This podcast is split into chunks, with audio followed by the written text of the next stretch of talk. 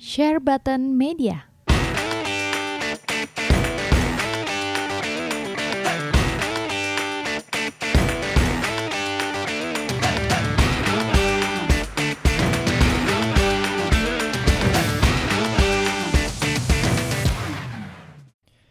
Hai guys, welcome back to our channel di Share Button Toys and Gaming bersama gue Jonathan Jojo di segmen dunia dalam gaming again. Uh, gue berusaha untuk seminggu sekali at least nih update, tapi kali ini ada special update yaitu gue mau ngomongin seputar Kojima Production. Jadi gini, GOTY baru aja berakhir, uh, GOTY Awards ya, The Games Award yang GOTY yang paling bergengsi kali ini tahun ini di TGA The Games Award 2019 baru aja berakhir. Dan pemenangnya adalah Sekiro Die Twice. Menurut gue, ini tuh cukup di luar perkiraan banget. Karena kecuali gue pribadi ya, gue pribadi emang super duper demen sama game ini. Tapi dari yang gue lihat di internet, dari Twitter lah, dari podcast orang-orang, dari komen orang-orang tentang TGA, kebanyakan sih pilih Death Stranding atau Super Smash Bros. Jadi gue mikir ya kemungkinan besar Death Stranding menang karena dia punya ada 9 nominasi masuk di The Games Award. Jadi di atas kertas ya Death Stranding bisa jadi GOTY 2019 karena dia dapat nominasi paling banyak di The Games Award. Tetapi pada kenyataannya Sekiro Die Twice yang menyabet GOTY kali ini. Kenapa ya? Padahal deng- menurut gue dengan budget Sony dan kejeniusan Hideo Kojima, gue rasa bakal gampang tuh jadi GOTY ya dan biarpun nggak dapat GOTY, Kojima bisa bikin sebenarnya biarpun nggak dapat GOTY, gue rasa Kojima itu bisa bikin Death Stranding lebih baik 10 kali dibandingkan dengan Death Stranding yang sekarang. Dan di podcast kali ini gue akan ngasih tahu kalian itu an- analisis gue tentang kegagalan Kojima Production dan kenapa Death Stranding itu bisa seperti ini gitu. Tapi sekali lagi menurut analisa analisis gue, ya kalian bisa eh, kalian bisa dengerin apa enggak yaitu up to you guys, oke? Nah sekarang gue akan analisa gue menurut gue kegagalan Death eh, Kojima Production itu di mana sekarang. Oke biasanya em, orang kalau perusahaan kalau bikin game itu biasanya pasti punya tiga target. Apa at least satu dari tiga lah. Yaitu satu penjualan target penjualan. Yang kedua ada review score-nya berapa. Yang ketiga adalah award. Eh, kalau nggak tiga-tiganya ya satu dari tiga lah perusahaan game biasanya. Jadi mereka bisa nentuin dulu budgetnya berapa. Terus kalau budgetnya segini kira-kira sales targetnya berapa tapi ini nggak harus di awal dibajetin tapi bisa aja sebelum game rilis. Karena kan kalau budget tengah-tengah itu bisa naik bisa turun. Contohnya ini adalah Star Wars Fallen Order lah ya yang buatan EA sama Respawn itu. Ternyata sales targetnya itu mereka 6 juta keping. Ini dikasih tahu sebelum game rilis. Uh, targetnya penjualan sales uh, Star Wars Fallen Order itu 6 juta keping. Dan gua rasa Kojima dan Sony pasti udah ada sales targetnya sebelum game rilis dan gue yakin banget salesnya itu flop atau at least di bawah ekspektasi lah.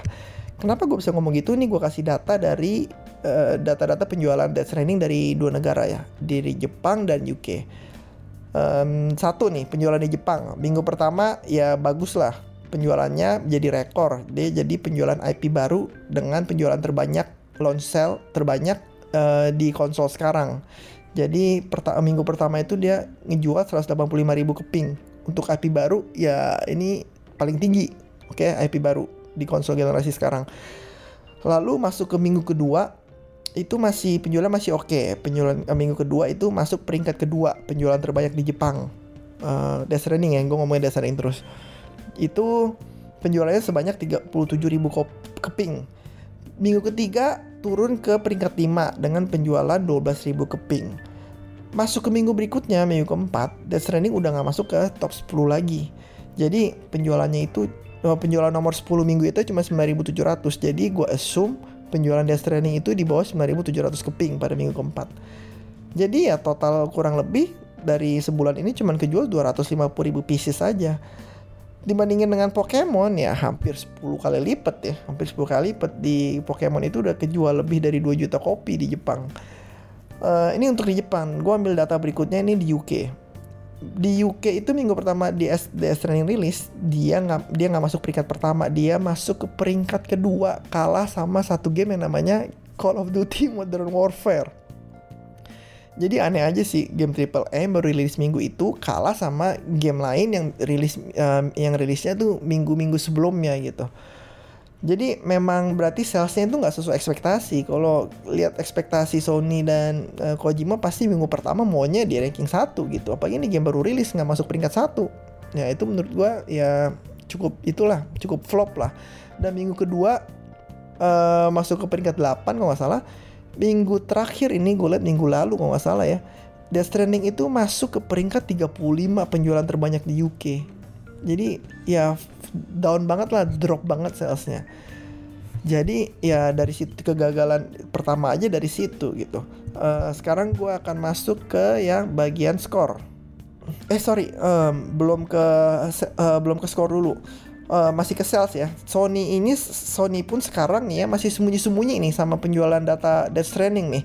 Dibanding dengan sales GOW waktu itu yang sukses, dia langsung bilang seminggu udah tembus 5 juta kopi. Wah, lalu dia uh, lalu di Horizon Zero Dawn penjualan juga 2,6 juta kopi di bawah 2 minggu itu dia kasih tahu semua tuh. Jadi kalau memang penjualannya bagus, pasti gue yakin Sony bakal kasih tahu data penjualan Death Stranding juga. Tapi sampai sekarang datanya itu masih disembunyiin sama pihak Sony Pokemon sendiri udah tembus 6 juta unit satu minggu gitu. Jadi dari data-data sales di atas gue bisa ngeliat nih kalau penjualan Death Stranding memang nggak memuaskan sama sekali atau paling nggak di bawah target inisial lah. Eh, sampai-sampai ini demi demi marketing gila-gilaan nih si Kojima ya dia sampai keliling dunia foto sama ribuan orang ini literally sama foto sama liburan uh, ribuan orang sampai gue juga foto bareng sama gue jadi waktu itu gue respect banget gue nggak sampai sekarang juga gue respect banget sih karena dia kan game creator yang terkenal terus mau foto sama ratusan orang sehari loh. Jadi pas gue di Singapura itu yang foto itu kurang lebih 300an orang sehari dan apa pun alasannya buat marketing atau apa pun gue tetap respect sama dia. Dia masih mau luangkan waktunya capek-capek foto sama 300 300 foto sama 300 orang capek tau. Mata juga sepet kali kena lighting lighting terus. Terus dia tetap uh, semangat lagi buat foto sampai 300 300 nya jadi gue appreciate banget uh, eh, Mr. Kojima-san di uh, pas di Singapura dia mau foto sama kita. Jadi kita punya kenangan gitu buat um, buat uh, pas datang ke event Death Stranding jadi nggak pulang dengan tangan hampa. Biarpun itu teknik marketing ya gue tetap apresiasi si Mr. Kojima ini. Uh, nah sekarang ini beneran gue bahas dari sisi segi skor ya. Kegagalan kedua dia dari segi skornya. Sekarang dari segi uh, review skor juga nggak terlalu bagus ya kalau orang bilang kok nggak terlalu bagus sih? Kan 82 nah menurut gue sih ya Kojima dan Sony itu kan brand besar di dalam dunia game ya. Apalagi Sony itu raja konsol dunia game sekarang ya. E, karena dia memang paling sukses itu Sony sekarang di dunia game dari segi omset dan penjualan paling banyak itu PS4 gitu. Dari omset di Sony Sony PlayStation juga paling gede di antara semuanya. Uh, jadi gue bisa bilang kalau pasti target mereka itu nggak cuma 80-an tapi 90-an. Game-game Kojima rata-rata 90-an MGS. Terus gamenya Sony juga banyak yang 90 kayak Spider-Man, kayak God of War, Horizon Zero Dawn itu kan rata-rata 90-an ke atas lah, kurang lebih lah gitu, 90 90 uh, plus minus 90 lah. Tapi ini 80-an doang, cuma 82. Jadi gua rasa dari skor juga sangat di bawah ekspektasinya Sony dan Kojima gitu. Bahkan Death Stranding sendiri nggak nggak apa sih nggak masuk 50 game terbaik versi Metacritic loh. Tapi kalau soal budget berapa dolar yang dibuang buat eh, berapa dolar yang dipakai buat Death Stranding ya itu menurut gue sih lebih mahal lagi itu masuk top 50 lah game paling mahal 10 ming 10 tahun belakangan lah. Jadi ya dari segi sales sudah flop, dari segi skor juga udah drop gitu. Dan yang ketiga ini dari segi penghargaan nih gue bakal bahas dari segi penghargaan sekarang. Tapi menurut gue ini uh, yang ketiga ini penghargaan ini menurut gue adalah yang paling nggak penting lah ya di antara semua target ya. Percuma penghargaan banyak kalau salesnya hancur ya perusahaan game pasti lebih milih game yang standar tapi salesnya banyak. Contohnya itu GOW yang menang GOTY itu tahun kemarin GOW tapi lihat penjualannya Red Dead Redemption 2 dibanding GOW God of War itu bisa satu banding dua bisa dua kali lipat dibandingin dengan God of War gitu. Tapi secara penjualan oh, secara Kojima Production salesnya flop skornya juga flop. Jadi kalau dia bisa dapat piala paling bergengsi di dunia sekarang ini TGA Game of the Year di TGA setidaknya Kojima Production punya satu prestasi lah yang bisa dibanggain lah. Bukan cuman um, apa sih bukan cuma penghargaan-penghargaan Game of the Year dari website kecil tapi dia punya pengen punya dapat satu piala yang sangat bergengsi gitulah jadi terus kelihatan banget dia pengen award ini dari dua hari sebelum TGA nih ya sebelum The Games Award muncul video JJ Abrams ya sutradaranya Star Wars muji-muji Death Stranding. Lalu muncul video yang behind the mind of Kojima Death Stranding itu tapi yang di sini kebanyakan ngomongin Kojimanya lagi gitu bukan ngomongin Death Stranding. Jadi kayaknya ini kok bener-bener nafsu banget buat dapetin Get Over. Seakan-akan ya biarpun hati dia nggak tahu mau apa enggak itu gue nggak tahu yang tahu cuma dia sama Tuhan. Tapi kayaknya sih gue ngeliat ya kayaknya gue ngelihatnya dia pengen banget dapet goti di TGA kemarin. Jadi uh, menurut gue yang terjadi dengan DS ini sebenarnya bisa aja DS ini bisa lebih bagus dibandingkan dengan prestasi Kojima sebelumnya itu Metal Gear Solid Series, Metal Gear Solid Series. Jadi kegagalan Kojima ya udah salesnya flop, uh, reviewnya flop, terus dia nggak dapat penghargaan apa-apa flop. Jadi dia kenapa sih ini? Jadi ini gue akan analisis kenapa sih ini dia bisa gagal di tiga bagian ini. Padahal sebenarnya Death sekali lagi gue bilang Death Stranding itu bisa menjadi game yang di enjoy oleh banyak orang gitu. Tapi sekarang kenapa flop gitu? Dan ini analisis gue, analisis gue nih ya. Jadi Stranding sebelum keluar dan sesudah keluar ini gue cukup banyak ngeliat artikel-artikel di internet, dengar-dengar review-review apa podcaster-podcaster di YouTube itu gue cukup dengerin banyak. Dan kebanyakan dari mereka tuh bilang kalau ini game tuh nggak buat semua orang gitu. Menurut gue itu bullshit lah. Karena Kojima itu bikin Death Stranding itu untuk semua orang. Buktinya dari mana nih ya? Gue kasih tau. Di Death Stranding itu ada yang namanya Very Easy Mode. Ini katanya Kojima ya kenapa dia bikin itu ya? Katanya temennya temennya yang nggak bisa tamatin Pac-Man stage pertama itu bisa bisa tamatin Death Stranding oke okay? saking easy-nya jadi namanya ini very easy mode lah ini kata-kata Kojima sendirinya sendiri ya jadi artinya apa artinya nih ya artinya Kojima bikin game ini untuk semua orang oke okay? dia targetin dari yang casual gamer sampai yang fans dia gitu jadi bener-bener dia targetin semua orang yang ada jadi untuk yang casual gamer, hardcore gamer bisa enjoy Death Stranding. Itu tujuannya sebenarnya. Makanya kalau untuk casual gamer ada yang namanya very easy mode. Dan kenapa dia targetin semua orang? Kenapa nggak targetin cuma fans-fans dia yang dulu main MGS saja? Karena di dunia Death Stranding ini ada namanya social strand system. Okay? di mana lu ngebangun dunia lu, lu ngebangun dunia teman lu juga, lu ngebangun dunia sekitar, dunia player-player lain juga lah jadi semakin banyak orang yang ngebangun Death, uh, dunia uh, Death Stranding, semakin banyak orang yang main Death Stranding, dunia lu akan semakin hidup karena semakin banyak barang-barang yang bisa dibangun di dunia Death Stranding. Oke, okay? jadi inilah tujuan Kojima sebenarnya. Tujuan Kojima sebenarnya jadi bukan buat untuk sebagian orang, nggak kayak orang review-reviewer ngomong, nggak kayak podcast-podcast ngomong ini game nggak buat semua orang itu bullshit. Kojima bikin ini untuk semua orang gitu. Dan itu buktinya gitu. Dia sengaja bikin yang namanya very easy mode okay? dan uh, ada ada yang kedua nih ada yang kedua nih jadi menurut gue di sini letak kesalahannya Kojima ini dia dilema dia dilema uh, ini dilema yang dihadapin Kojima nih dia mau bikin gamenya serumit apa karena kalau terlalu rumit gamer casual nggak bisa nangkep sedangkan kalau terlalu gampang yang biasa hard fans hardcore fans fans Metal Gear Solid yang follow dia udah lama bisa bakal nggak suka karena terlalu simple Alhasil jadilah Death Stranding Kurir Simulator. Dibilang walking simulator juga ada actionnya. Dibilang action juga kebanyakan jalan walking simulator. Jadi ini game jadi kayak setengah-setengah gitu. Kojima berusaha mendapatkan dua segmen di dunia game itu casual gamer sama hardcore gamer. Alhasil ya Kojima kehilangan dua-duanya sorry itu saya untuk casual gamer dianggap bisa terlalu rumit yang untuk hardcore gamer ini gua rasa kegampangan gitu apalagi uh, Kojima kan bilang ini kan dunia apa sih strand system ya. Jadi gua rasa dia memang rada bingung juga untuk implementasi gameplaynya itu gimana gitu. Karena memang kalau dibandingkan dengan sama MGS ya ini jauh lebih simple. MGS itu Kojima beneran beneran nekenin banget di gameplay dan di cutscene-nya ya. MGS itu action action heavy banget dan cutscene heavy banget.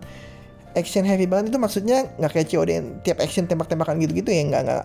Ini diatur posisi musuhnya terus bisa CQC apa tranquilizer itu bisa lu pilih gitu. Bisa sembunyiin bodinya di mana-mana gitu. Jadi ya dibandingkan dengan Death Stranding ya actionnya simple banget. Tapi Death Stranding ya cutscene heavy tetap jadi di situ gua rasa kesalahan Kojima Production lah. Dia pengen game untuk semua orang jadi gameplaynya Death Stranding itu dia simpelin. Beda jauh sama Metal Gear Solid. Jadi kalau bilang lu masih familiar dulu sama game-game Kojima sebelumnya jadi lu bisa enjoy Death Stranding itu juga salah. Itu juga salah banget menurut gua. Kenapa? Karena kalau lu ngerti game-game yang Kojima sebelumnya ngerti game-game MGS Death Stranding mah gak ada apa-apanya lah. Gila actionnya masih simple banget. Apa itu lawan Mule lawan Mule siapa di sini yang stealth? Gua rasa nggak banyak orang lawan Mule stealth. Lawan Mule kabur yes stealth? Enggak gua rasa enggak um, itu lawan Mule juga gampang tinggal pakai bola gun level 2 tembak satu-satu pingsanin tembak ikat pingsanin ikat pingsan. Kalau semuanya pingsan tinggal jarah semua barangnya tidur lagi ntar mule muncul lagi. Uh, ya terlalu simpel lah terlalu simpel. Nggak bisa dibandingkan dengan game-game MGS sebelumnya lah. Terus bandingin lagi sama bos-bosnya di kalau bosnya BT ya apa bosnya BT kayak simple banget kayak kita ngelawan Cliff Cliff Ugar ngelawan Matt Mikkelsen tiga kali sama persis game yang berturut-turut. Ngelawan Hicks itu kayak di MGS 4 terus ngelawan BT raksasa ngelawan BT ikan paus sama BT raksasa itu apa bedanya? Nggak ada bedanya cuma tembak-tembakan biasa doang. Simple banget gameplaynya gue sampai ampun. Coba nih kalau bandingin sama bos-bosnya MGS ya. The End lah The Boss lah Psycho Mantis lah.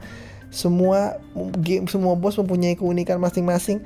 Wah itu keren banget. Nggak bisa dibandingin lah tapi kalau memang Kojima mau implementasiin seperti itu ya akan susah untuk casual gamer nangkep cara mainnya gimana gitu. Karena gue pas lawan Dian aja matinya berpuluh-puluh kali kali.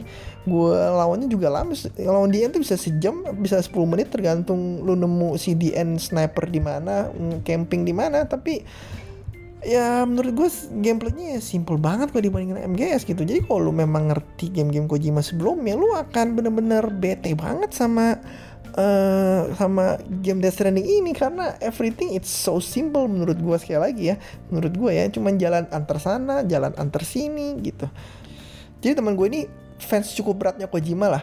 Dia sama Koji, ketemu Kojima dua kali satu di Jepang dan satu lagi di uh, Singapura sama gue yang pertama justru di Jepang itu sempat ngobrol-ngobrol lagi. Nggak cuma foto. Kalau di Singapura itu kan cuma foto. Dan dia ngomong di S jangan sampai goti lah gitu ini bener loh. Ini fans berat loh. Karena memang dibandingkan dengan game sebelumnya MGS series ya dia emang nggak ada apa-apanya. Actionnya memang gameplaynya memang culun banget. Ini Death Stranding gitu. Jadi si temen gue ini jadi ngomong ya jangan sampai Death Stranding goti lah.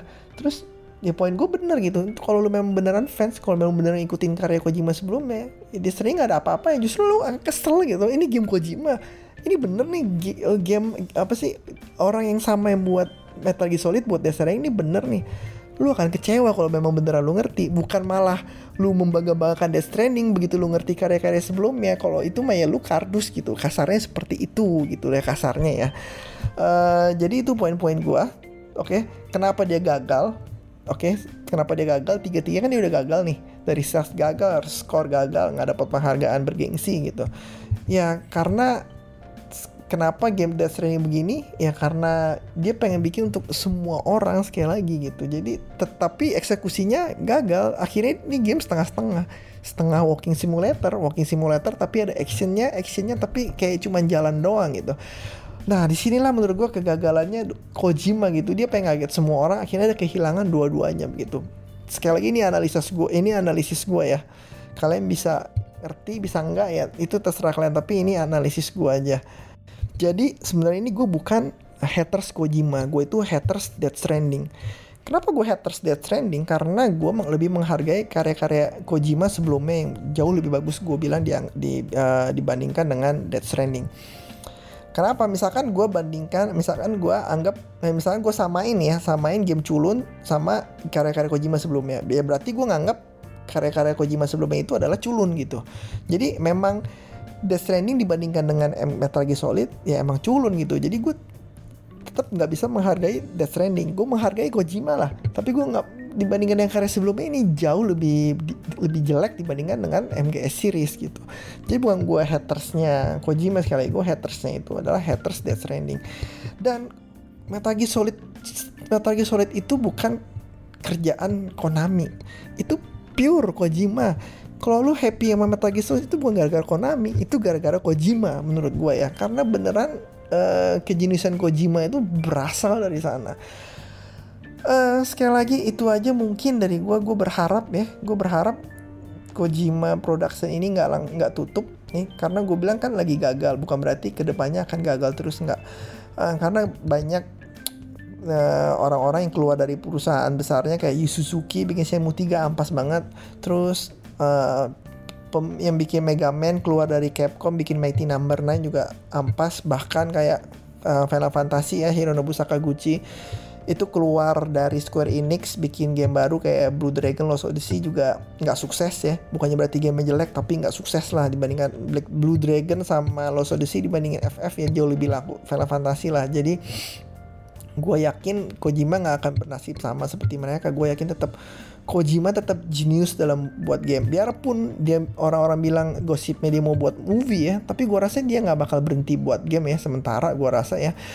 Tapi kenapa dia bisa flop begini? Death Stranding karena dia implementasinya tuh bingung. Dia nggak implementasinya kayak MGS gitu.